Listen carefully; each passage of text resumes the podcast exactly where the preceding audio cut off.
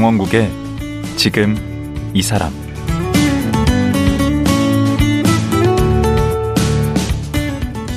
안녕하세요. 강원국입니다. 올해로 한국과 중국이 수교한 지 30년이 됐습니다. 그런데 몇 년 전부터 중국과 사이가 틀어지면서 한국과 중국 간의 감정의 골이 깊어지고 있습니다. 오늘은 한중 수교 30주년을 맞아 한중 관계의 현황과 미래에 대해 차이나 쇼크 한국의 선택 저자 한청헌 작가와 말씀 나눠보겠습니다. 한청헌 작가 만나보죠.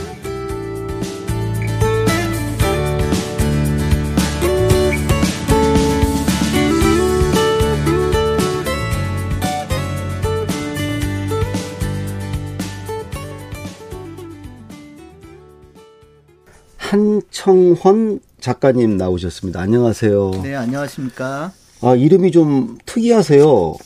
청자, 헌자, 헌칠하다 할 때 헌, 헌이죠? 예, 맞습니다. 어, 정확히는 빛날 헌이고요. 예.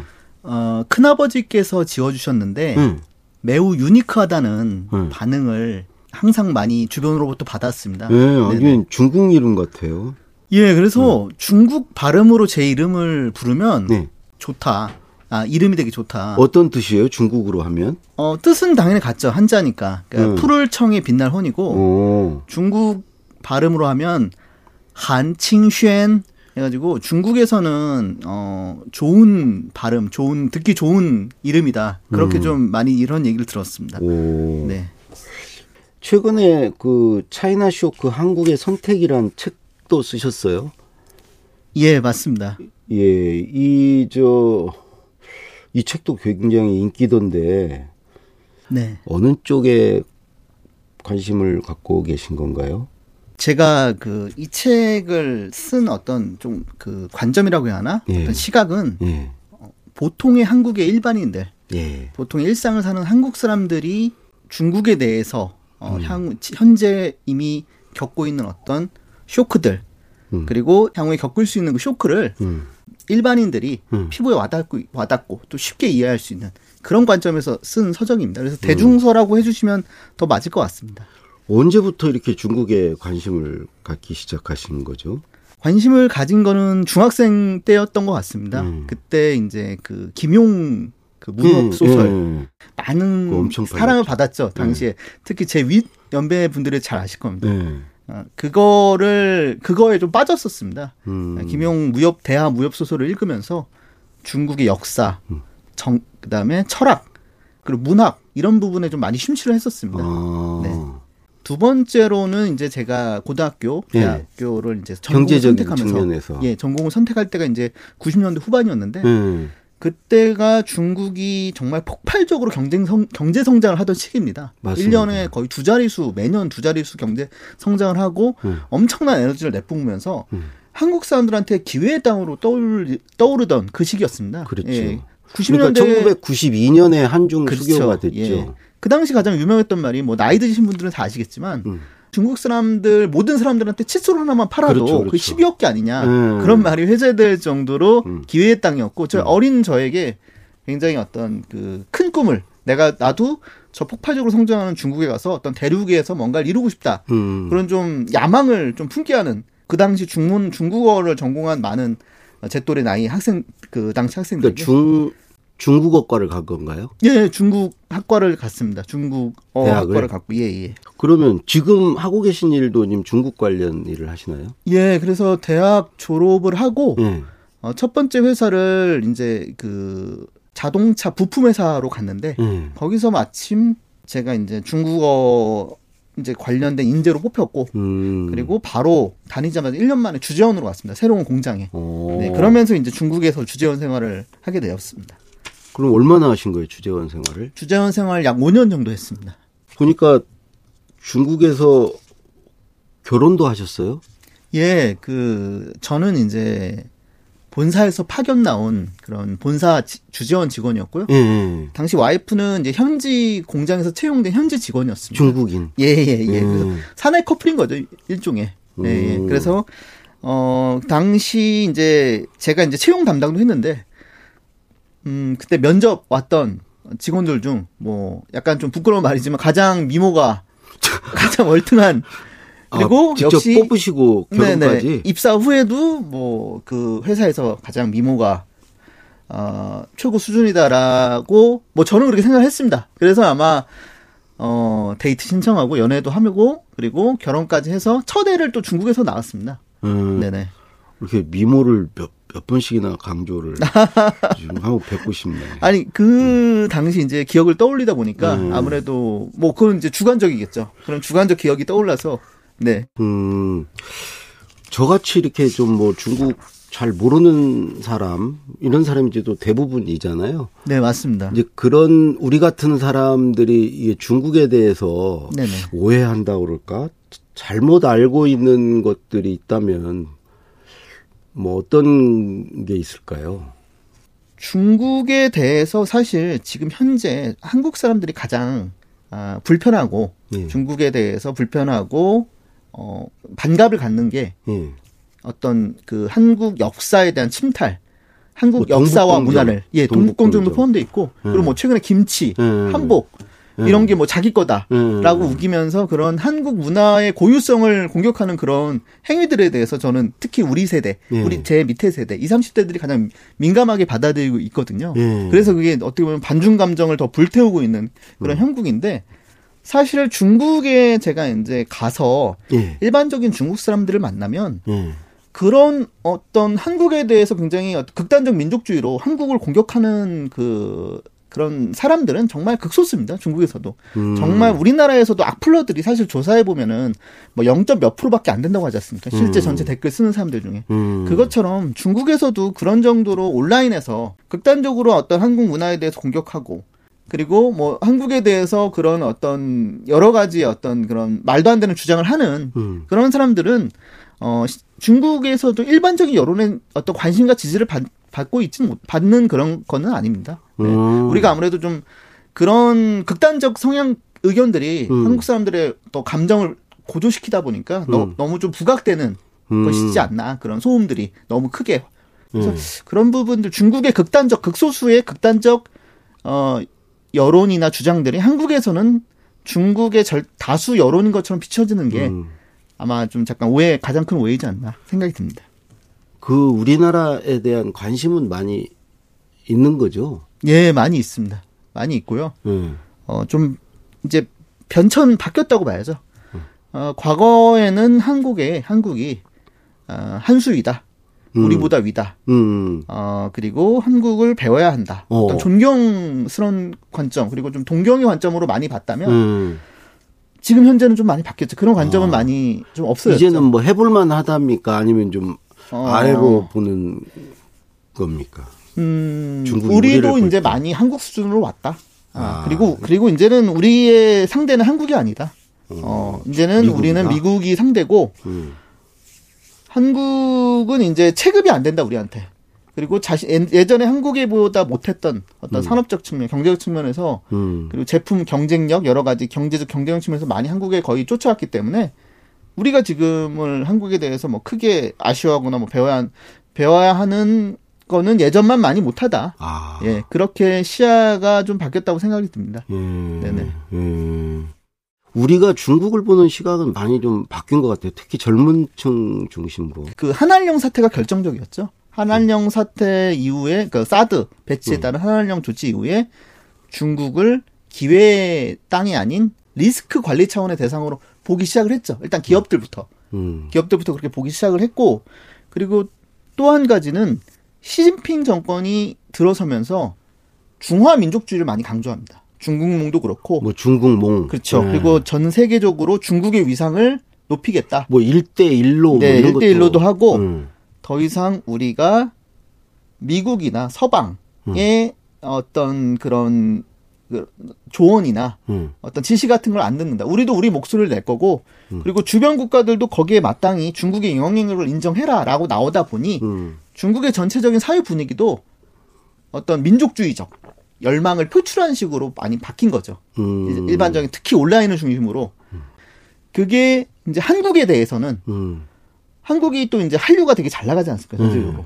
이게 약간 열등감이 더 플러스 되면서 어. 다- 전 세계적으로 인기가 있는 한국 문화는 사실 중국이 받아야 하는 존중인데 너네가 우리 문화를 훔쳐서 그 관심과 사랑을 너네가 대신 받고 있다 한국이 음, 음. 그런 식으로 왜곡되게 좀 생각을 하면서 중국이 음. 그런 광적인 온라인의 그런 광적인 민족주의적 그 여론들이 세력들이. 예, 예, 세력들이 음. 그러면서 이제 한국에 대해서 이제 시비를 거는 거죠. 그런 식의 어떤 그런 그런 시비와 음. 공격에 대해서 음. 한국의 젊은 세대, 특히 MZ 세대를 중심으로 굉장히 불쾌하게 생각을 한 거죠. 음. 특히 이제 그 엔터테인먼트 쪽에서 또 한중 간에 또 충돌이 많았거든요. 음. 어, 아이돌. 그룹이라든지 네. 아이돌 그룹의 중국 멤버, 음. 그리고 대만 멤버, 그리고 그런 한국이 만든 드라마라든지 영화에 대해서 또 중국이 또 시비를 걸고 어, 대중문화라는 게 사실 한국에서도 MZ 세대들이 가장 많이 보고 관- 관심 있어 하지 않습니까? 그렇죠. 그런 공격을 가만히 자시하지 않고 똑같이 이제 같이 공격을 한 거죠. 음. 그러면서 어떤 어 이제 기업이라든지 중장년층은 리스크 관점으로 보게 됐고 음. 젊은 층들은 그런 어떤 중국의 말도 안 되는 시비와 공격들을 음. 반격을 하면서 음. 또 감정이 골이 깊어진 거고 음. 그러면서 이제 반중 감정이 더 심해지지 않았나. 그 굴기란 말을 자꾸 많이 쓰던데 그 예. 굴기가 무슨 뜻이에요? 불기가 이제 중국식 한자 용어인데 네. 일어서 일어서다라는. 그러니까 사전적인 의미는 일어서다인데 네. 그게 다 굴기를 붙이세요. 네네 그 중국에서 중국에서 많이 쓰던 말이다 보니까 음. 부상 부상 정도로 해석하면 좋을 것 같습니다. 어. 어, 그 중화 제국의 부상, 중국의 부상, 중국 굴기. 네 그리고 중국 반도체의 부상, 음. 네 그 떠오름, 그뭐 라이징. 반도체도 굴기 그렇게 예, 다 예, 쓰더라고요. 맞습니다. 자- 자신들이 이제 그 굴기란 용어를 통해서 음. 자신들의 위, 위상과 위신을 되찾겠다. 사실은 예전에. 그 중화 제국이 있었죠. 그리, 그런데 이제 현대사에서 잠깐 수모를 겪었는데 이제 과거로 돌아가겠다는 얘기네. 과거의 맞습니다. 영광을 회복하겠다. 어, 이게 이제 방금 말씀하신 음. 우리 작가님이 방금 말씀하신 그 점이 제가 이제 제 책의 1장 1부에 나오는 음. 그런 전체 역사의 거시적 맥락에서 본 차이나 쇼크인데 예. 제가 그걸 좀 지금 설명을 드리면 음. 우리가 사람이 사람도 최근에 있었던 일이 생생하지 않습니까? 그렇죠. 네. 대부분의 한국인들한테 가장 그 생생한 역사적 아픔과 일제 강점기죠. 경우는 그쵸 일제 강점기고 음.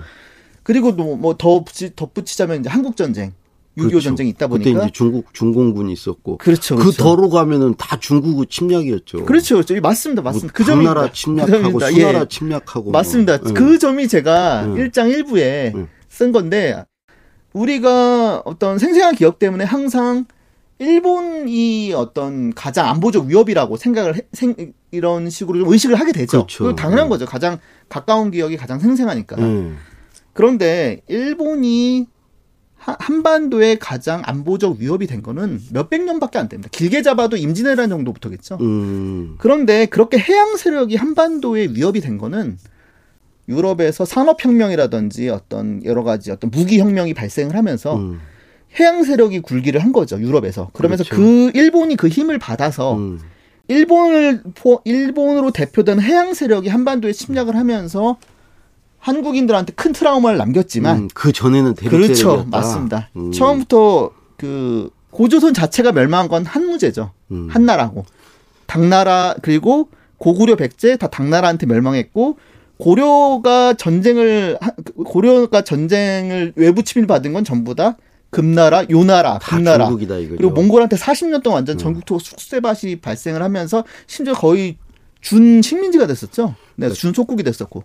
사실은 그 네. 대륙 세력의 어떤 위험이라는 것은 잠재돼 있었다는 얘기시네. 맞습니다, 맞습니다. 그 우리가 잠깐 지금 잊고 있었던 거고. 저는 그게 음. 그 디폴트라고 보거든요. 디폴트였고 그리고 조선이 사실 임진왜란이 가장 큰 전쟁이지만 조선한테 있어서 가장 큰 역사적 치욕은 삼전도의 굴욕이죠. 청나라한테 받은 전쟁이 그 굴욕이지 않습니까? 음, 그런 어떤 역사적 잠재적 위기 요인이 그럼 지금 현재화되고 있다라고 저는 이 보시는 거네요. 예, 맞습니다. 차이나 쇼크가 네. 우리에게 잠시 동안 잊었지만 음. 원래 항상 디폴트 상태.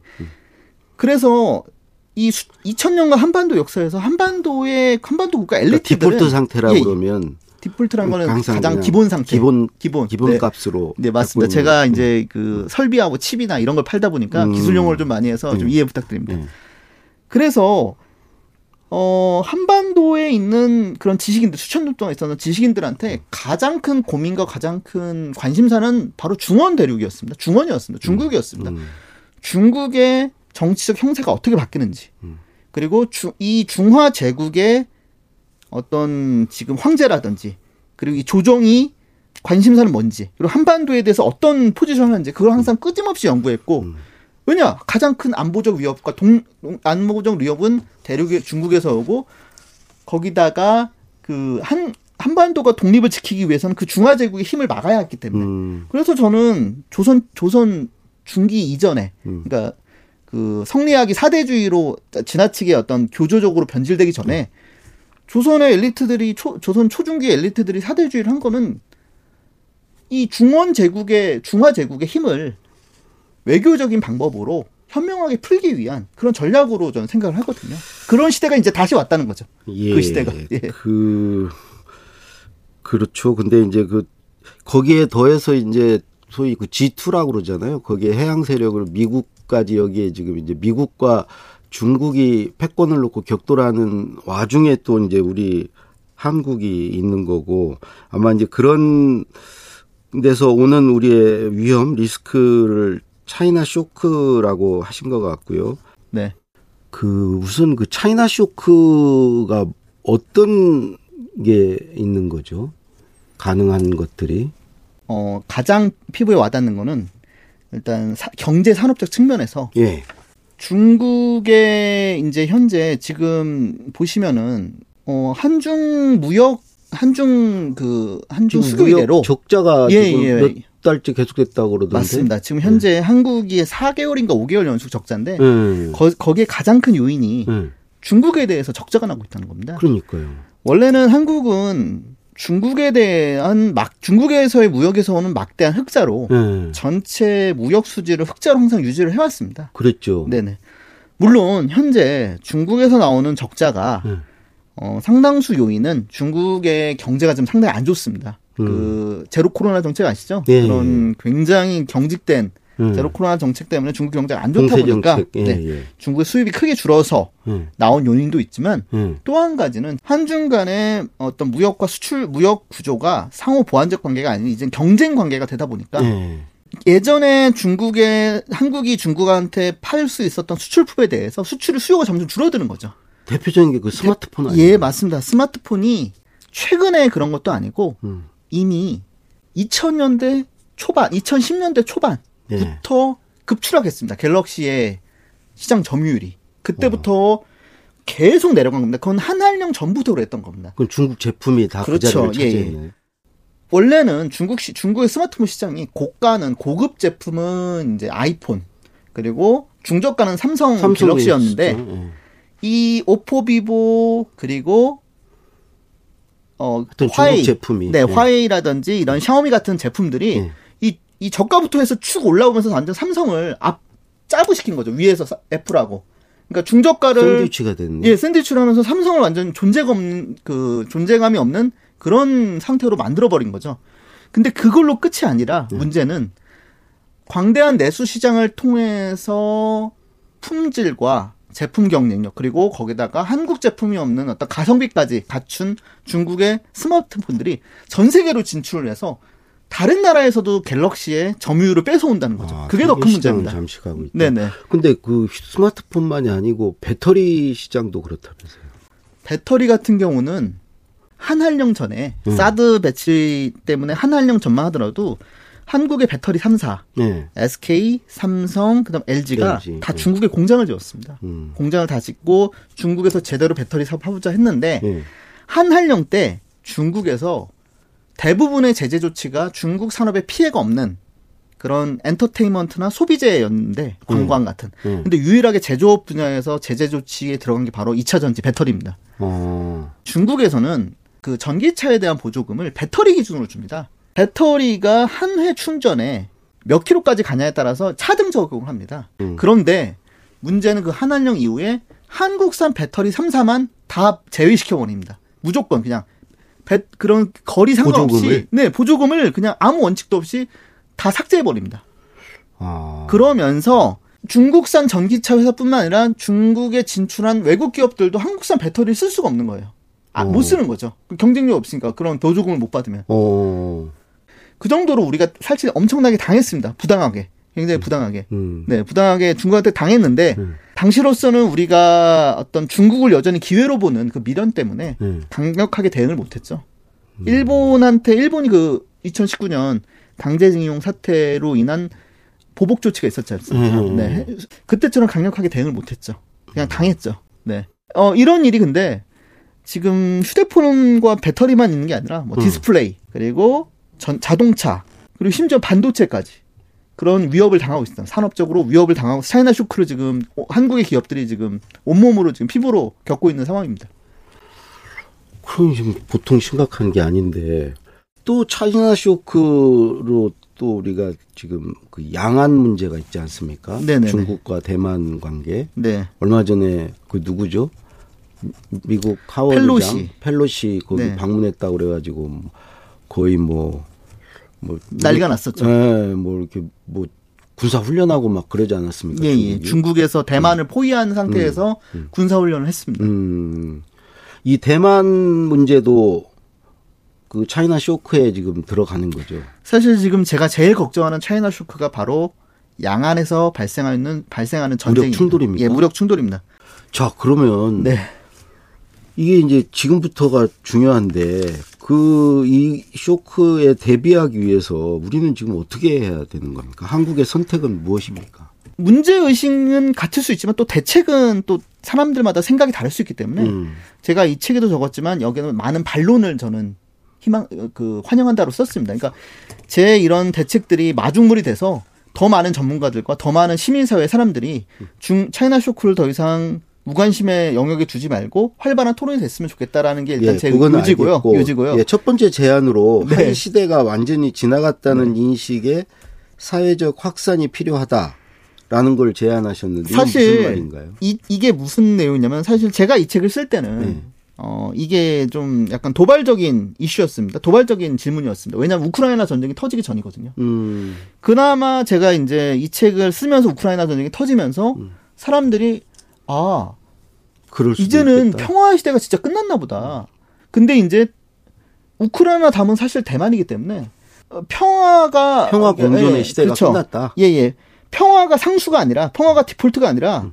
이제는 그거를 전쟁도 얼마든지 터져 나올 수 있다는 경각심을 가져야 한다는 의도에서 질문을 했습니다. 그래서, 그러니까 신냉전 시대를 예고한 거네. 그렇죠. 맞습니다. 네. 우크라이나 전에 이걸 썼다고 그러면 네네.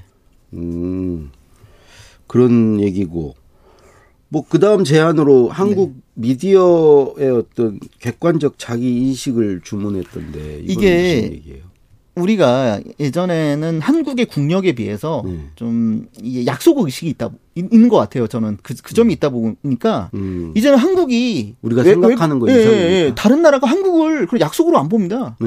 한국의 의견은 뭐예요? 국제사회 이슈가 났을 때. 그걸 계속 물어보거든요. 음, 근데 이제 과거에 어떤 항상 그런 그런 자기 어떤 그런 과거에 어떤 그런 습관이 있다 보니까 자꾸 해외 이슈에 대해서 어 크게 어떤 보도 비중을 안 두고 너무 국내 이슈에 매몰됐다는 거죠. 음, 뭐 다른 나라 일이 뭐 우리 상관이 있겠어? 우리는 뭐 줄만 잘 서면 돼. 어? 음. 미국 아니면 뭐 중국 뭐 줄만 이런 인식을 이제는 하면 안 된다는 거죠. 음, 이제는 우리도 우리 국력 커진 국력에 맞게 주요한 플레이로 보고 음, 그리고 우리가 주체적으로 향후에 어떤 리스 국제 문제의 리스크에 어떻게 대응할지 이제 우리 시야로 보고 음, 우리 시각으로 보고 그리고 우리가 거기에 큰 더 큰 관심과 지면을 할애해야 한다는 거죠. 음, 그런 것들이 이제는 국제 일단 국제 뉴스에 대한 어떤 비중을 늘리는 것부터 시작했으면 좋겠다라는 음. 생각입니다.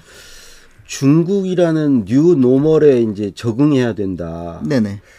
이런 얘기를 써놓으셨는데 그러면 한중 관계를 앞으로 이제 어떻게 끌고 가야 되는 겁니까? 어 제가 이제 야- 약간 용중이라는 이용할 따한 때 용자, 예 예 이용할 이용한다. 용자 뭐 용미 용일 활용한다. 예 예. 음, 과거의 용중이 경제적 혜택 같은 어떤 실리를 위한 용중이었다면 앞으로의 저는 용중이 어떤 리스크 관리 차원의 용중이어야 한다고 봅니다. 어. 예, 리스크 관리 차원에서. 그리고 뭐 예를 들어서 이 우리가 이제 계속 치포 같은 사태가 일회성이 아니라 음. 치포 동맹 같은 어떤 우리가 중간에 난처하게 낀 사태가 일회성이 아니고 계속 발생할 거라고 보거든요. 미국은 점점 중국 중국 옥죄일. 거고 어. 중국은 계속 우리한테 거기 하지 말라고 할 것이고 음.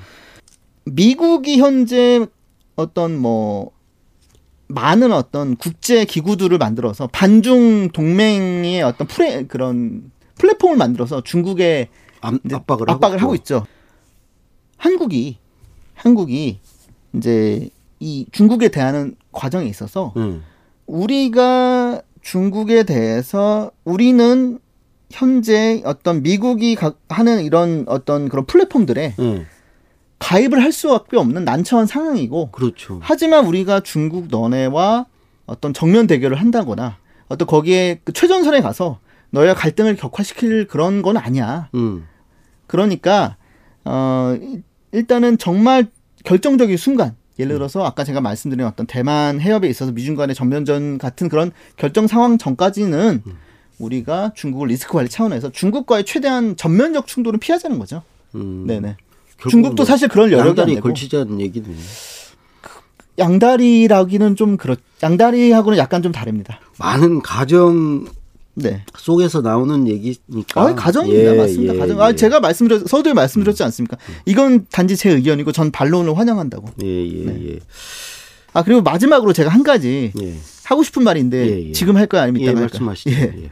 사실 직장인 생활이라는 게좀 건조해지기 쉽습니다. 네. 음. 뭐 일상 루틴 루틴이 너무 지속되다 보니까 좀 지루하고 좀 몸이 건조해지기가 쉬운데 저처럼 다른 취미가 있다면 용기를 내서 책이라든지 이런 컨텐츠를 만드는데 음. 그런 그런 덕후분들 평범한 직장인이면서 덕후인 분들이 예. 제 책에 대해서 좀 용기를 가져서 많은 컨텐츠를 제작 아, 만드는 그런 좀- 자기가 네. 관심 있는 분야에서 그렇죠, 그렇죠. 음, 예, 예, 맞습니다. 그런 쓰시고 대해서. 제, 제 책이 조금의 용기가 됐으면 예. 그런 실행을 옮기는데 예, 네. 알겠습니다. 좋겠다라는 생각입니다. 예. 예. 네. 오늘 말씀 고맙습니다. 아니, 저도 감사드립니다. 예. 차이나 쇼크 한국의 선택의 저자 한청헌 작가였습니다.